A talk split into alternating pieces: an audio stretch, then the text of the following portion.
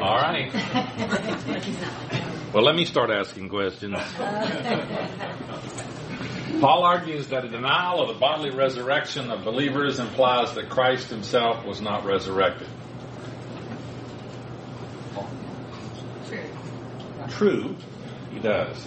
Because in verse 12, remember, he doesn't say that they, they uh, denied the resurrection of Christ, but he will say, if you say there's no bodily resurrection, there's no possibility of a bodily resurrection, which you're saying, there's no possibility of a bodily resurrection, then how can you say Christ was raised in a body? You're, you're kind of working backward there to say that's a problem, as we'll see. Uh, two, one may deny the bodily resurrection of Christ and still be a genuine believer. False. Now, this is like a lot of. This question comes up a lot with various doctrines. What do you have to believe to be saved? And so forth. And so, uh, when we give the person the gospel, we want to give them a full presentation as we can. But we don't sometimes tell them everything.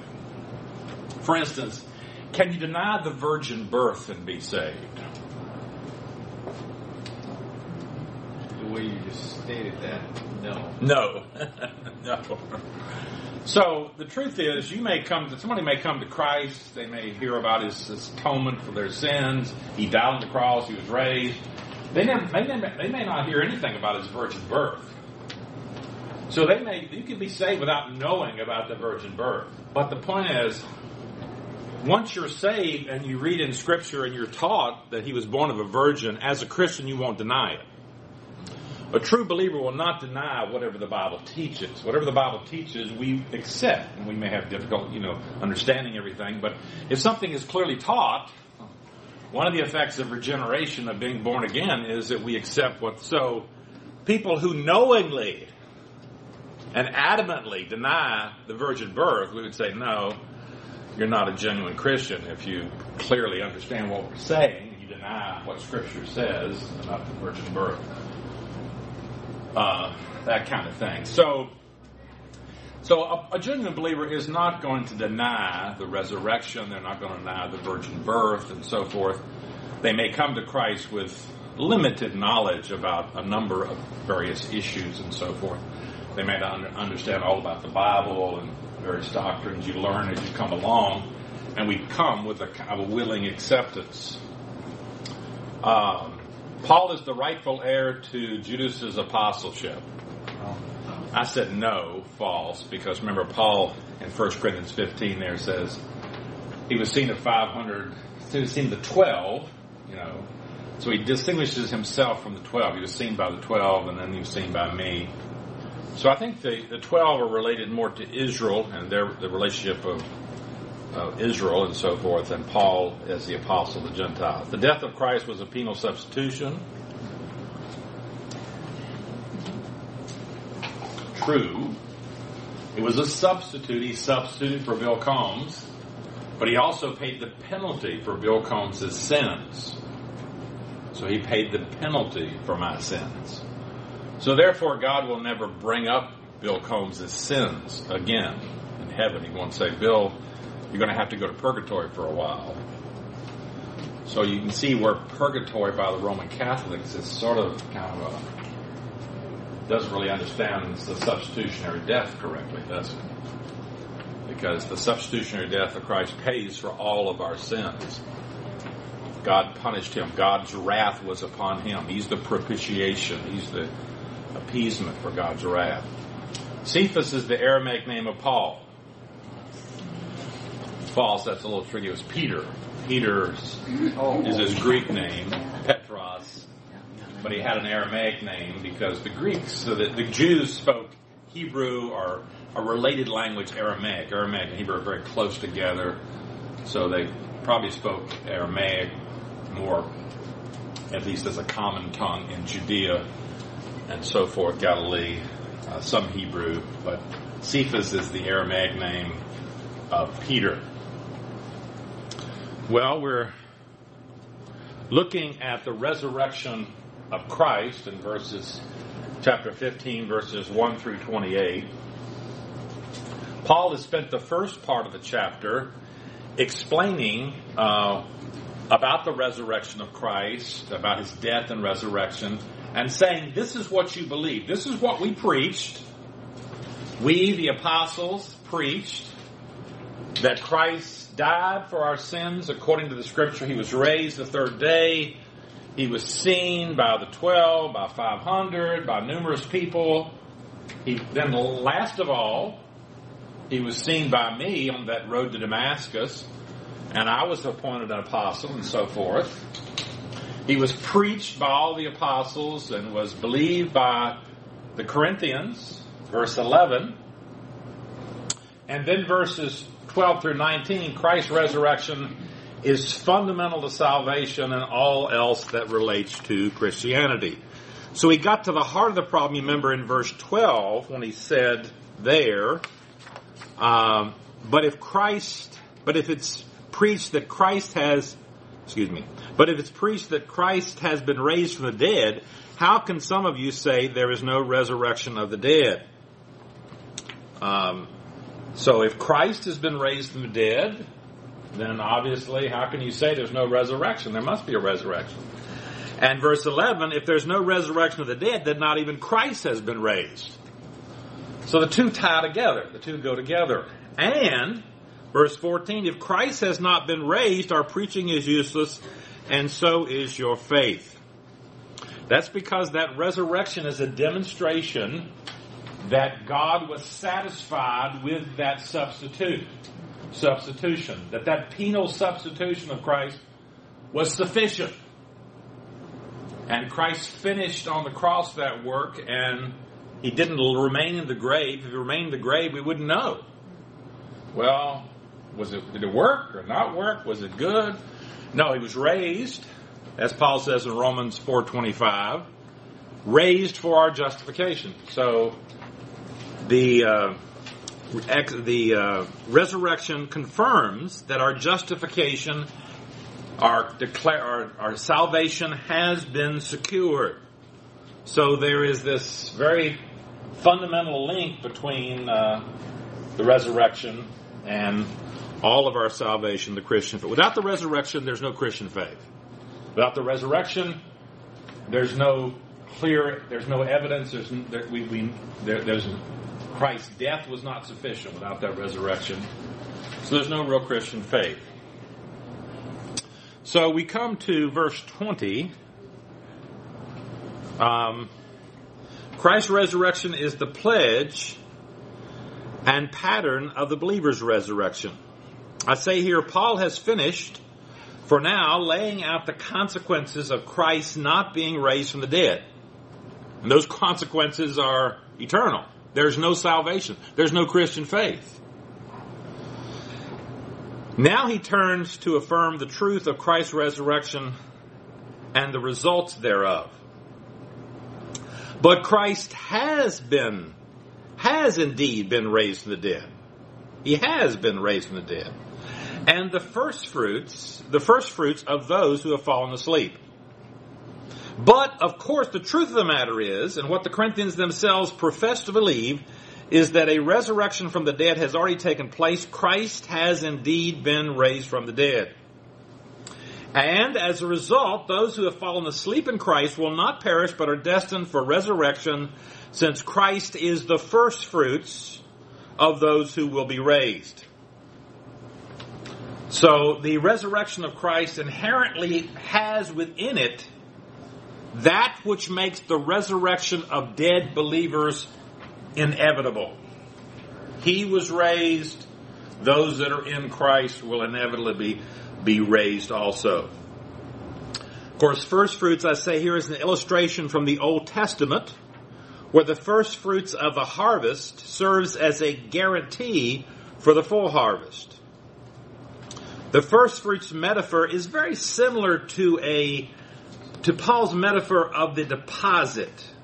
Remember, Paul makes a big use of this deposit metaphor.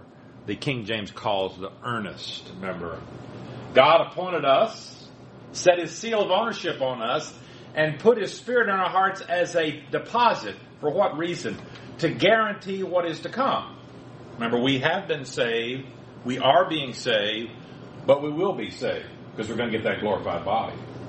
And so the Spirit we have now is a deposit guaranteeing what is to come.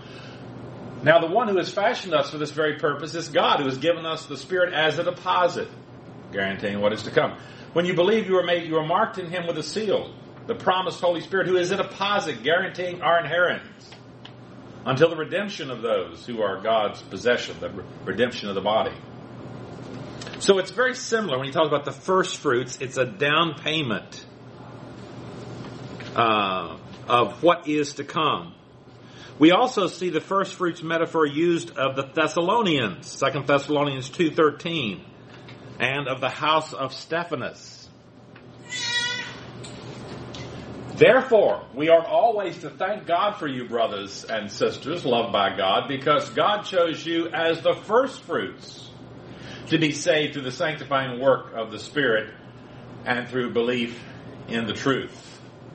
You know that the household of Stephanas, Paul writing to the Corinthians in chapter 16, will say, you know that the household of Stephanas were the first fruit, first converts in Achaia. It says in the NIV, or the first converts. It's actually the word, the first fruits in Achaia. And that means that when Paul came to the province of Achaia, Corinth is in the province of Achaia. So in, in Greece, uh, in ancient Greece there, there were two provinces, at least two, Macedonia and Achaia. Macedonia is where Thessalonica, Thessalonica was in and Philippi.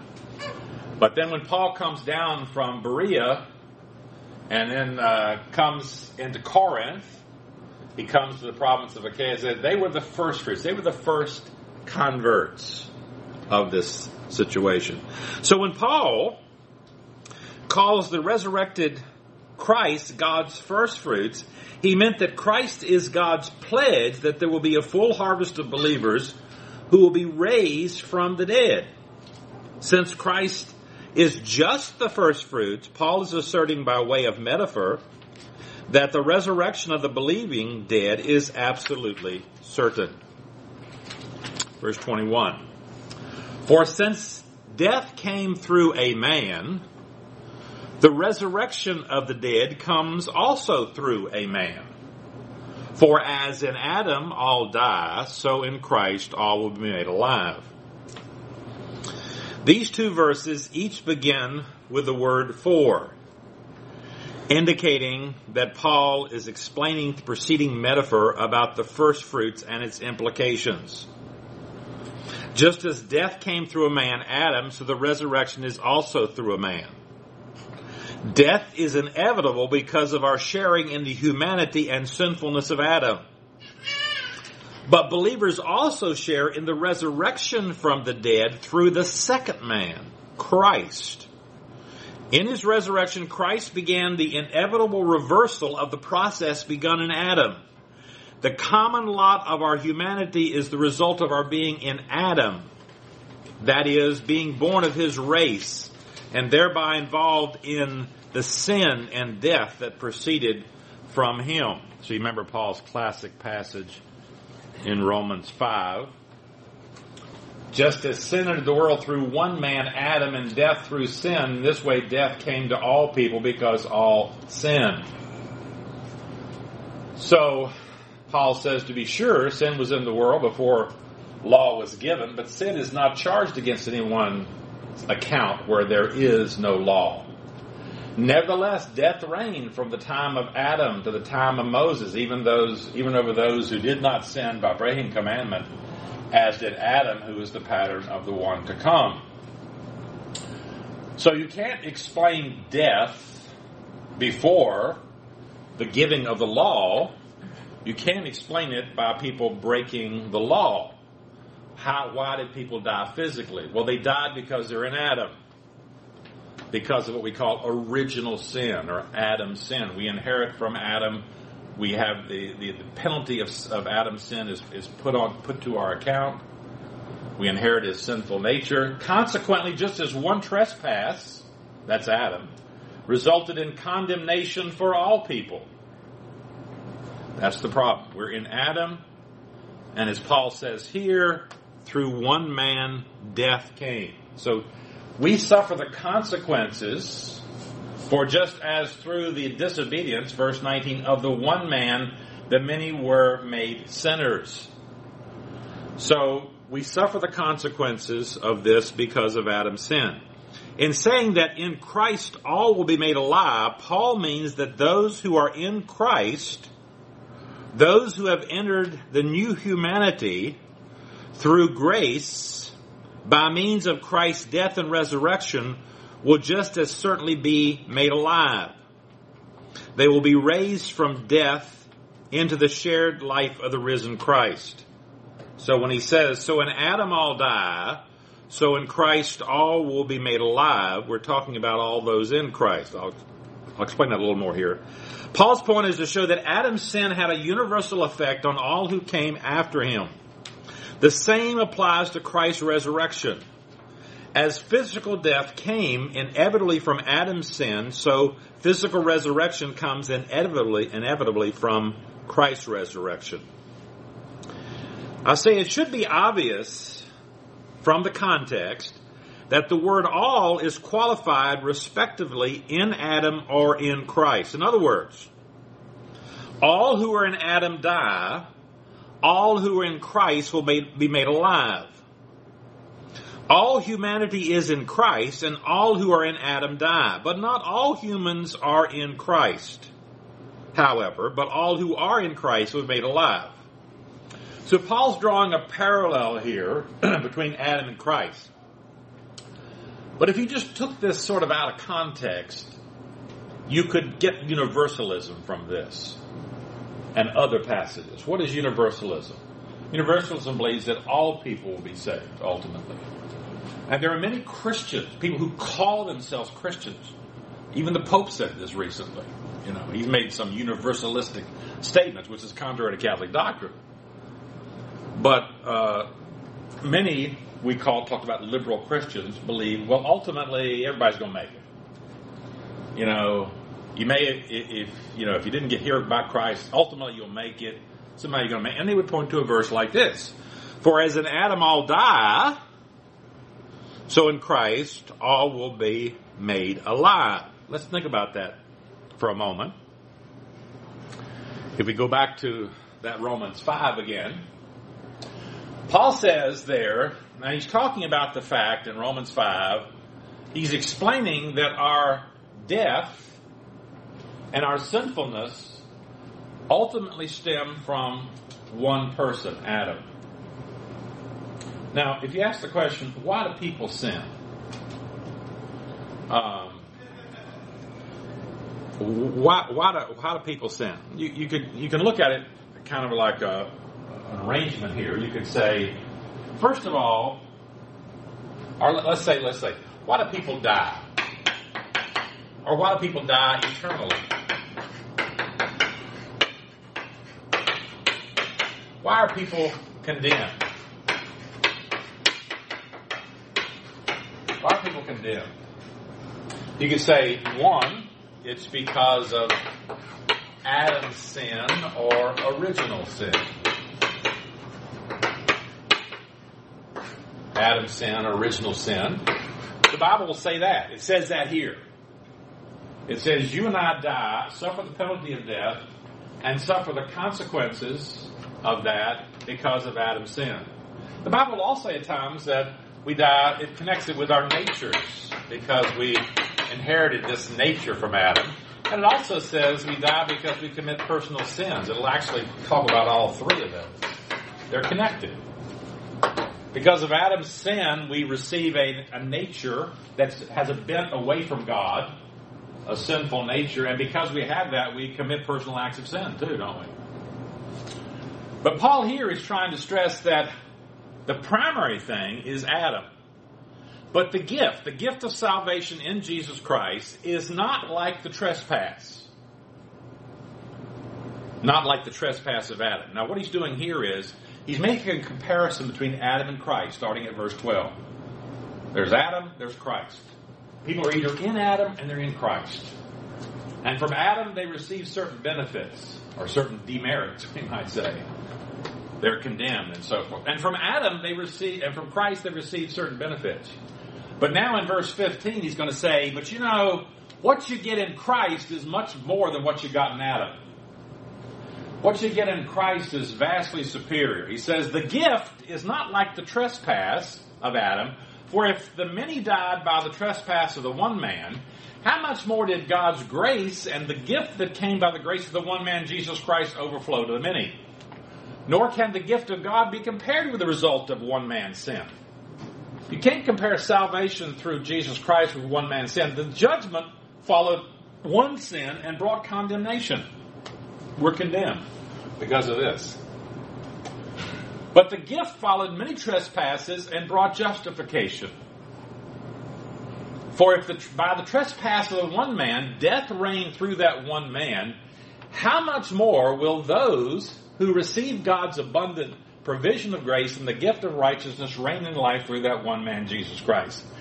Consequently, just as the one trespass resulted in condemnation for all people, so also one righteous act resulted in justification and life for all people. So if you just take a verse here sort of out of context, you can get universalism. Because you can get it here. For as in Adam all die, so in Christ all will be made alive. Now, I'm, remember, I'm arguing here when Paul says in Christ, he means all those who are in Christ will be alive. But you can get it here. I'm just going to make my life verse, verse 18. So consequently, just as one trespass resulted in condemnation for all people, so also one righteous act resulted in justification and life for all people. Hey, everybody's going to be justified, you know? But see, Paul won't leave it there. Notice that verse 17. For if by the trespass of the one man death reigned through that one man, Adam, how much more will those who receive God's abundant provision of grace and of the gift of righteousness reign in life through one man? So in this discussion where he's just comparing Adam and Christ, this is what you get through Adam, you get condemnation. This is what you get in Christ. He makes it plain right here in verse 17. Those who get this life and justification and righteousness are those who receive God's abundant provision of grace. You got to receive it, which means you got to have faith. So Paul's not teaching universalism here or here. You see, you can't go to verse 18 and say, "Well, Paul's saying everybody is going to be saved," because he just denies it right here. And if, if he taught universalism, then everything he said before would make is no is nonsense, right? He's been teaching in Romans up to this point for in the gospel, the righteousness of God is revealed, a righteousness that is by faith. It has to come through faith. We have to believe, don't we? It's not automatic. This righteousness is given through faith in Christ Jesus to all who believe. So this righteousness doesn't come to everybody, it only comes to all who believe. God presented Christ as a sacrifice of atonement through shedding of blood to be received by faith. He did he did it to demonstrate his righteousness at the present time, so as to be just and the one who justifies those who have faith in Jesus. For we maintain that a person is justified by faith apart from the works of the law. However, the one who does not work but trusts God, who justifies the ungodly, their faith is credited as righteousness. This is the blessed, is this blessedness only for the circumcised or also for the uncircumcised? We've been saying that Abraham's faith was credited to him as righteousness. Therefore, since we have been justified, not automatically, we've been justified by means of faith. Through faith, we have peace with God through our Lord Jesus Christ. So, we have to put, look these verses in context. And so, when we get to Romans 5, we see this parallel. We've got to remember verse 17. Paul will even insert it there in case you're thinking universalism. Just remember, you've got to receive this righteousness by faith. And so here, we understand in verse 22, for as in Adam all die, so in Christ all will be made alive. As I say, it should be obvious from the context that the word all is qualified respectively by in Adam or in Christ. In other words, all who are in Adam die, all who are in Christ will be made alive. All humanity is in Adam, and all who are in Adam die. But not all humans are in Christ because they haven't exercised personal faith, have they? To be in Christ. Verse 23. But each in turn, Christ the firstfruits, then when he comes, those who belong to him. The fall of Adam began the process of death for the human race, but that process has been overturned through Christ's resurrection, at least for those who believe in Christ. Christ, through his resurrection, has triumphed over death, but believers still die physically and thus must be resurrected. God has set out an order of events, Christ first and then believers when he comes at the rapture. Now, we don't have all the events of the end times given to us here by Paul. It appears, now we, we wonder, okay, so we're going to be at the rapture, we will, we will be raptured, we'll receive our glorified bodies, we'll be with Christ and so forth. We enter into the kingdom. But we don't know about, you know, what about Old Testament believers? When are they? You know, because uh, they're not part of the church, so when are they I say here, many believe uh, that Daniel 12, 1 and 2 um, sort of indicates that they're going to be they're going to be uh, receive their glorified body um, at the end of the tribulation period. Now, they, this is taken from Daniel 12. Daniel uh, 12 says, At that time, Michael, the great prince who protects your people. Now, who's your people? Israel. Here will arise. There will come a time of distress such as not happened from the beginning of the nations until then. This is the great tribula- the tribulation period. But at that time, your people, everyone whose name is found written in the book of life, will be delivered. Multitudes who sleep in the dust of the earth will awaken, some to everlasting life, others to shame and everlasting contempt. So it looks like, and we're not absolutely positive about all the events here. If you looked at some premillennialists in the past, they would say, they, they said, well, Old Testament saints will be raptured at the same time New Testament Christians will. You could read that sometimes. I can't remember what Scofield, Scofield says that or not. But most likely, it looks like they'll be, they'll be, they'll, this will happen after the tribulation. I don't have it here, but we have the rapture and then the tribulation period, and Christ comes back it looks like from Daniel 12 that the Old Testament saints will be glorified then and they will enter into the kingdom at that particular time. All right. F. Christ's resurrection is the first state in his complete triumph over evil, verses 24 through 28.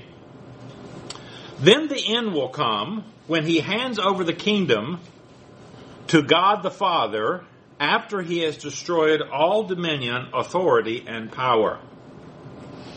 So the final event in God's timetable, just bring that chart up again there. The final event in God's timetable is the end. When after Christ has established his earthly kingdom here, um, one of my old professors, uh, Dr. Whitcomb, taught at Grace Seminary for many years. He used to say, Paul, Paul was not a premillennialist. Paul was not a premillennialist. Well, millennium means thousand. So Christ returns pre, before the thousand year kingdom he would say, there's no evidence that Paul knew how long the kingdom would be. We don't get the we don't get the exact length of the kingdom until we get to Revelation chapter 20. You know, we get there, we say six times we're told Christ will reign for a thousand years. But before that revelation, it doesn't, it talks about the kingdom and Christ's kingdom, but it doesn't say how long. Now, you know, I don't know if Paul knew or not, but he would always joke and say, uh, Paul was a pre-kingdomist. pre-kingdomist. He believed Christ would return before the kingdom, but he didn't know that it was a thousand years. Well, maybe, maybe not. But that we, we, this is a thousand year kingdom, and then uh, Then Christ turns it over to the Father.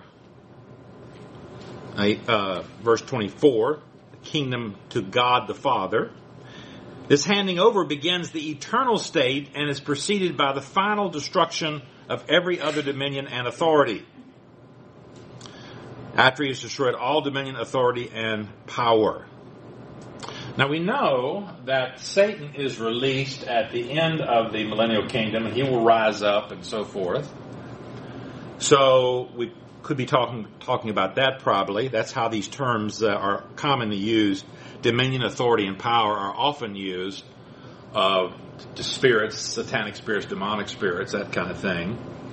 Some say it may include humans too. Um, I say Paul uses this elsewhere of unseen world of Satan and his demonic forces warring against Christ and his church. Some say it may include human enemies that are also destroyed at the end of the millennium, very possibly. Um, remember in Revelation chapter 20, Satan is released. When a thousand years is over, Satan will be released from his prison will go out to deceive the nations in the four corners of the earth, Gog and Magog, and to gather them for battle. Num- and the number they are like the sand of the sea. They are marched across the breadth of the earth and surrounded the camp of God's people, the city of He loves. And fire came down from heaven devoured them. The devil who's deceived them was thrown in the lake of fire, lake of burning sulfur, where the beast and the false prophet had been thrown a thousand years before. They will be tormented day and night forever. So, at the end of that millennium, uh, uh, Satan is released, and the, the, way this is, we understand this to be, is in the kingdom. So when Christ comes back, and uh, we're taken up into heaven, we return with Him at the second advent, and then all unbelievers are are uh, cast into the lake of fire. Uh, there, there are there are no unbelievers who go into the kingdom, but there are people in their natural bodies who go into the kingdom. So, when the kingdom starts, people who are saved during the tribulation period, there will be a number of people, many people saved during the tribulation period. The book of Revelation uh, talks about the number of people who will be saved during the tribulation period. And those people, uh, uh, we, we come back, the kingdom starts, and they enter the kingdom, they populate the kingdom in their natural human bodies. And remember the the Old Testament talks about some of this. So there'd be a lifting of the curse, basically almost a complete lifting of the curse. Uh, people will live for a very long time because uh, uh, the curse will be lifted and so forth. If a person dies at 100, they'll thought to have, you know, died very early. Remember that passage and so forth. So people will enter into the kingdom in their natural bodies. These will all be saved people who enter the kingdom in their natural bodies. But they will have children. They will populate the kingdom. Many people will be born in the kingdom. And these people will have to come to faith in Christ just like you and I did. Now you might think it would be easier because Christ is there. it's clear. There's a God. There's Christ. He's ruling and reigning. There won't be any allowance of outward sinfulness in the sense of, uh, you know, uh, robbing banks and things like that. You know, that'll be immediately put down.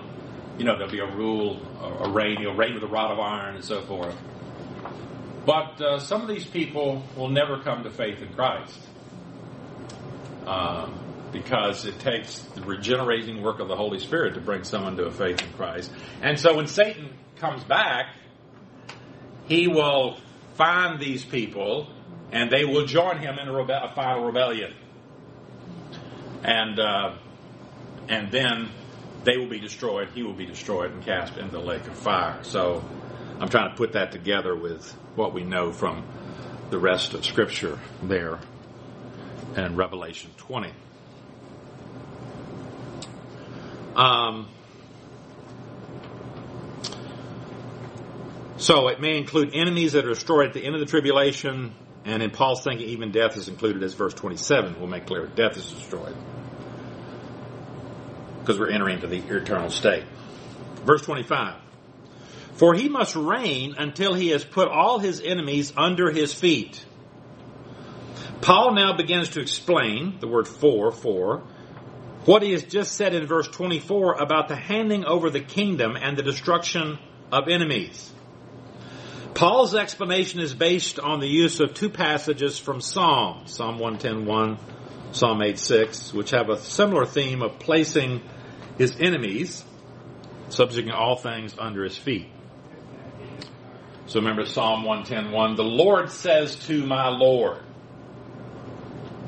So remember that the, the two words for Lord there are different in Psalm 110.1.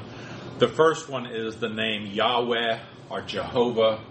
So we're talking about the Father says, David says, God the Father said, I'm, I'm reading Revelation back into what David knew, but so the, the Lord, God the Father says to my Lord, the Messiah, to the Messiah, sit at my right hand until I make your enemies a footstool for your feet.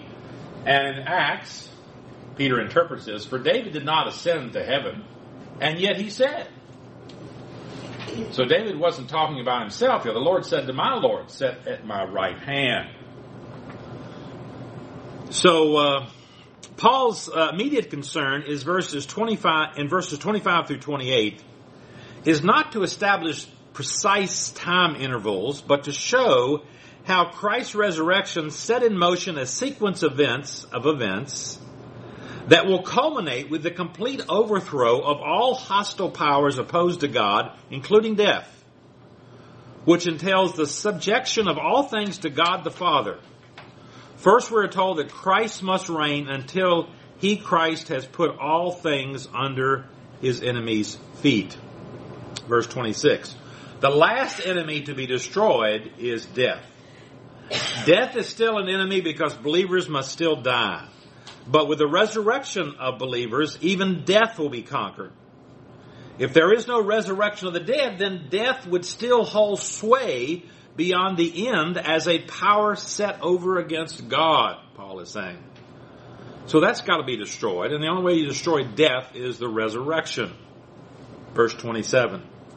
For he has put everything under his feet now, when it says that everything has been put under him, it is clear that he does not include God himself who put everything under Christ. With this verse in verse 28, Paul now explains how it is that God is ultimately responsible for the whole chain of events that began with Christ's resurrection. Remember, God raises the Son, so forth, and concludes in the destruction of the death of death through the resurrection of believers.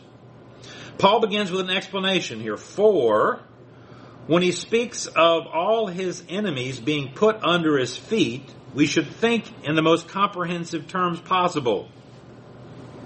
When Psalm 8 6 says God has put everything under his feet, that includes even death. But once the idea of comprehensive submission of everything to Christ is raised, it leads Paul to offer one clarification.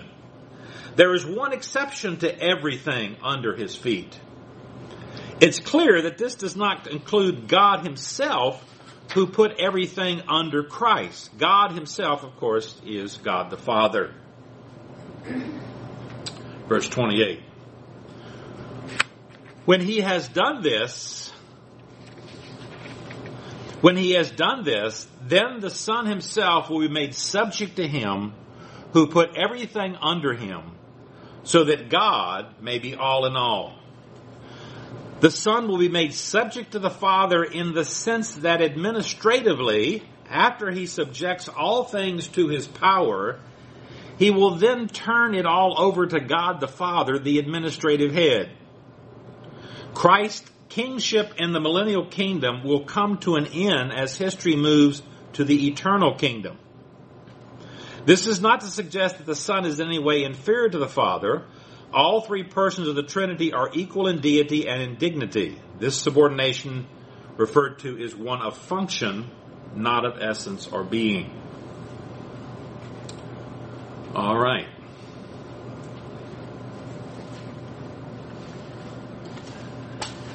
I didn't want to launch into a discussion of the Trinity here, but I will if we have a question there. But uh, ver, uh, number two here the resurrection of believers. Verses 29 through 58. Uh, additional arguments for the resurrection. Paul is almost ready to discuss the exact nature of the resurrection body. Because that's a hang up for them. Remember, that's probably why they can't really get the idea of a resurrected Christ. Uh, I mean, of a resurrected body. Because they're thinking of resuscitation of a dead body. I should have looked up those man, those uh, Walking Dead thing. I forgot to look at that thing last last week. But it's something like that. Somebody was saying they're walking. So it's like the dead just get out of the, you know, in those movies, those horror movies where the dead get out of the graves and they they walk around. I'm thinking about that Michael Jackson video. Remember that thriller video? You read the thriller video? Oh my goodness. Don't tell Pastor Kim. that's what I'm thinking of there. So that's why I think, you know, that's what they're thinking of. Paul is almost ready. but before doing so, he has a few uh, final considerations on the doctrine of the resurrection of the body dimension. He wants to show the Corinthians how certain practices they are taking that are taking place make no sense without a doctrine of the resurrection. He then concludes with a final admonition. Verse 29. Now, if there is no resurrection, what will those who are baptized for the dead? What will those do who are baptized for the dead? If the dead are not raised at all, why are people baptized for them? Well, as I said last week, I don't know what this verse means, but I'm going to take a stab at it here anyway. This verse is supposed to be an argument for the resurrection of the dead, isn't it? I mean, Paul is giving an argument. Now, if there's no resurrection, why are you baptizing people for the dead? You know? So, your baptism, you're baptizing for the dead, whatever that means, it's an argument for the resurrection, right?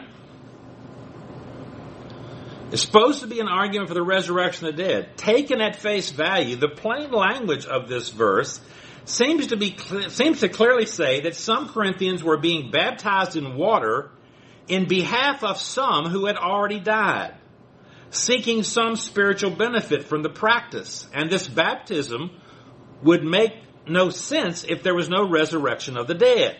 That's what it seems to say on the surface, doesn't it? This practice is also known as vicarious baptism. The word vicarious means substitutionary. So we talk about the vicarious death of Christ, the substitutionary death of Christ. Someone takes the place of another. But such an interpretation faces serious difficulties. First, there is no historical or biblical precedent for such a baptism. There's nothing in history before this, nothing in the Bible. There is nothing in the Bible concerning such a practice. There is no evidence of such a practice in the history of the Orthodox Church in the centuries immediately following the New Testament period. There are not even any parallels or precedents in pagan religion. Second, such a practice is clearly in contradiction to Paul's own theology of justification by grace through faith which requires the personal faith of the individual. Baptism in the New Testament conveys no saving grace.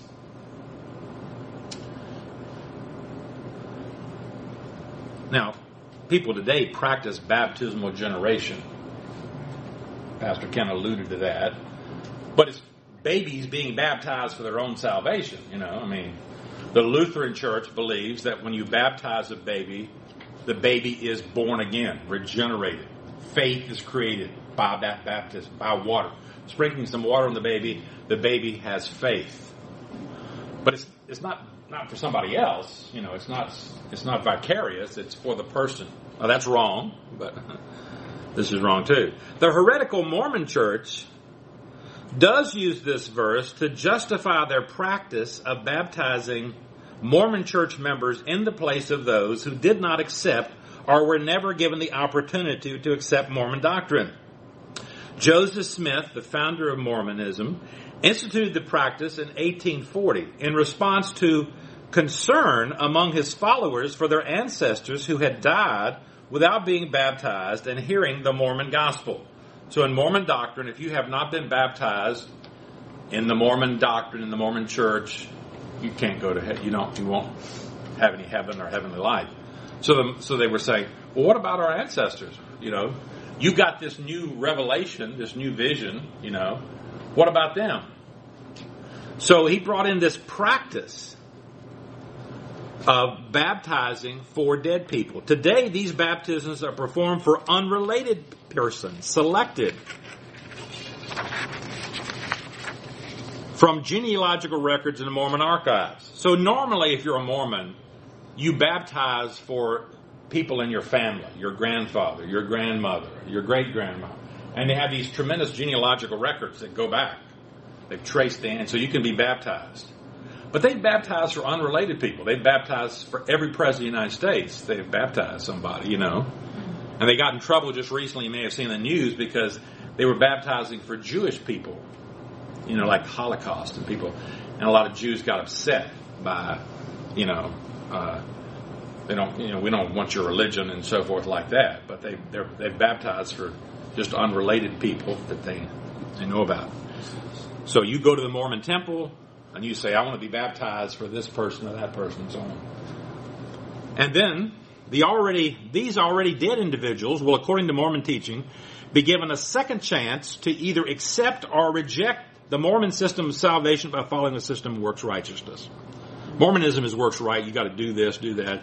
So what happens is, in the afterlife, sometime at the time of the judgment, if you've been baptized, somebody baptized for you, then God will come to you and say, "Hey, you want to accept this doctrine and have this planets and all become, God?" you know?"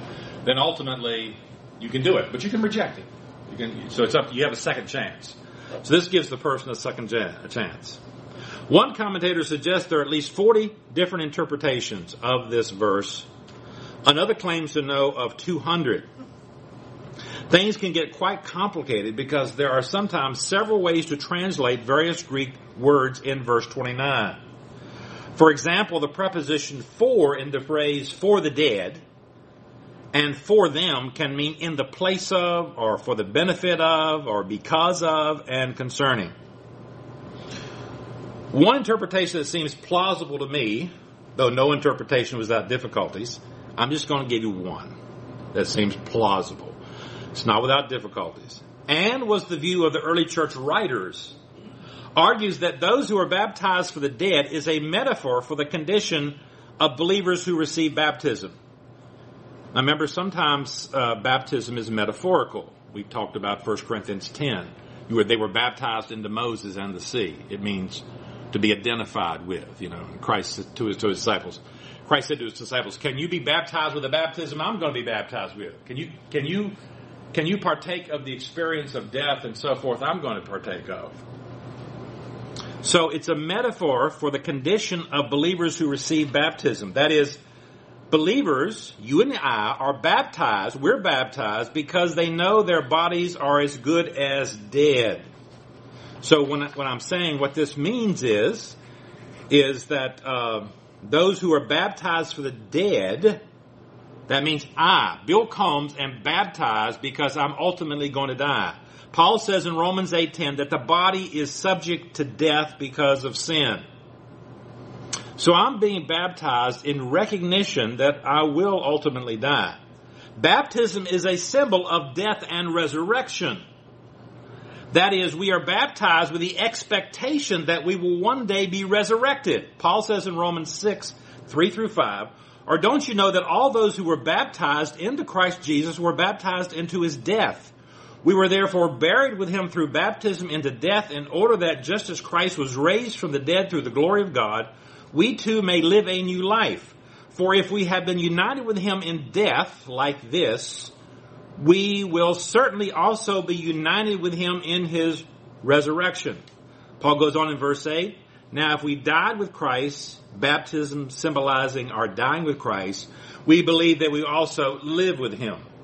So when we, when we are baptized, we're saying, yes, we're going to die, but we believe we're going to be raised with Christ one day.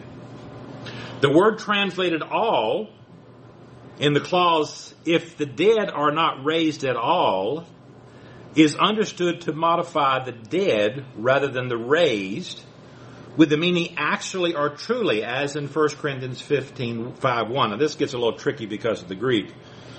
But in our translation it says, if the dead are not raised at all, that word, at, this phrase at all is one word, and is seen in our translations as modifying raised. The dead are not raised at all. But I'm saying in this interpretation, we're putting it with the word dead. And this word at all means something like truly or actually most of the time. Like in 1 Corinthians 5 1, it's actually reported that there is sexual immorality among you. That's the same word that's translated at all.